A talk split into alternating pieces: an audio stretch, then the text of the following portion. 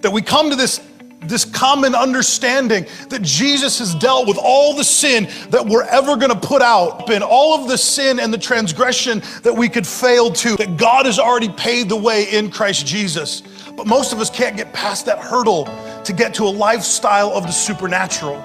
Most of us are so caught up with the idea that we're not good enough, that we haven't done enough, that we're, we're too sin stained, that we mess up too much. So, how could God possibly work in me?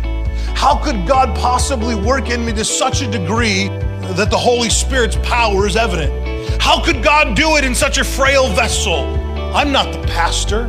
I'm not even on the prayer team. I'm not an elder. I'm not even on the leadership team. How could God use me? Fact is, God used everyday people to advance the gospel, to advance the church, and it was all through supernatural means. Thank you for listening to Daily Dose of Grace. This has been Pastor Nathan Hurst.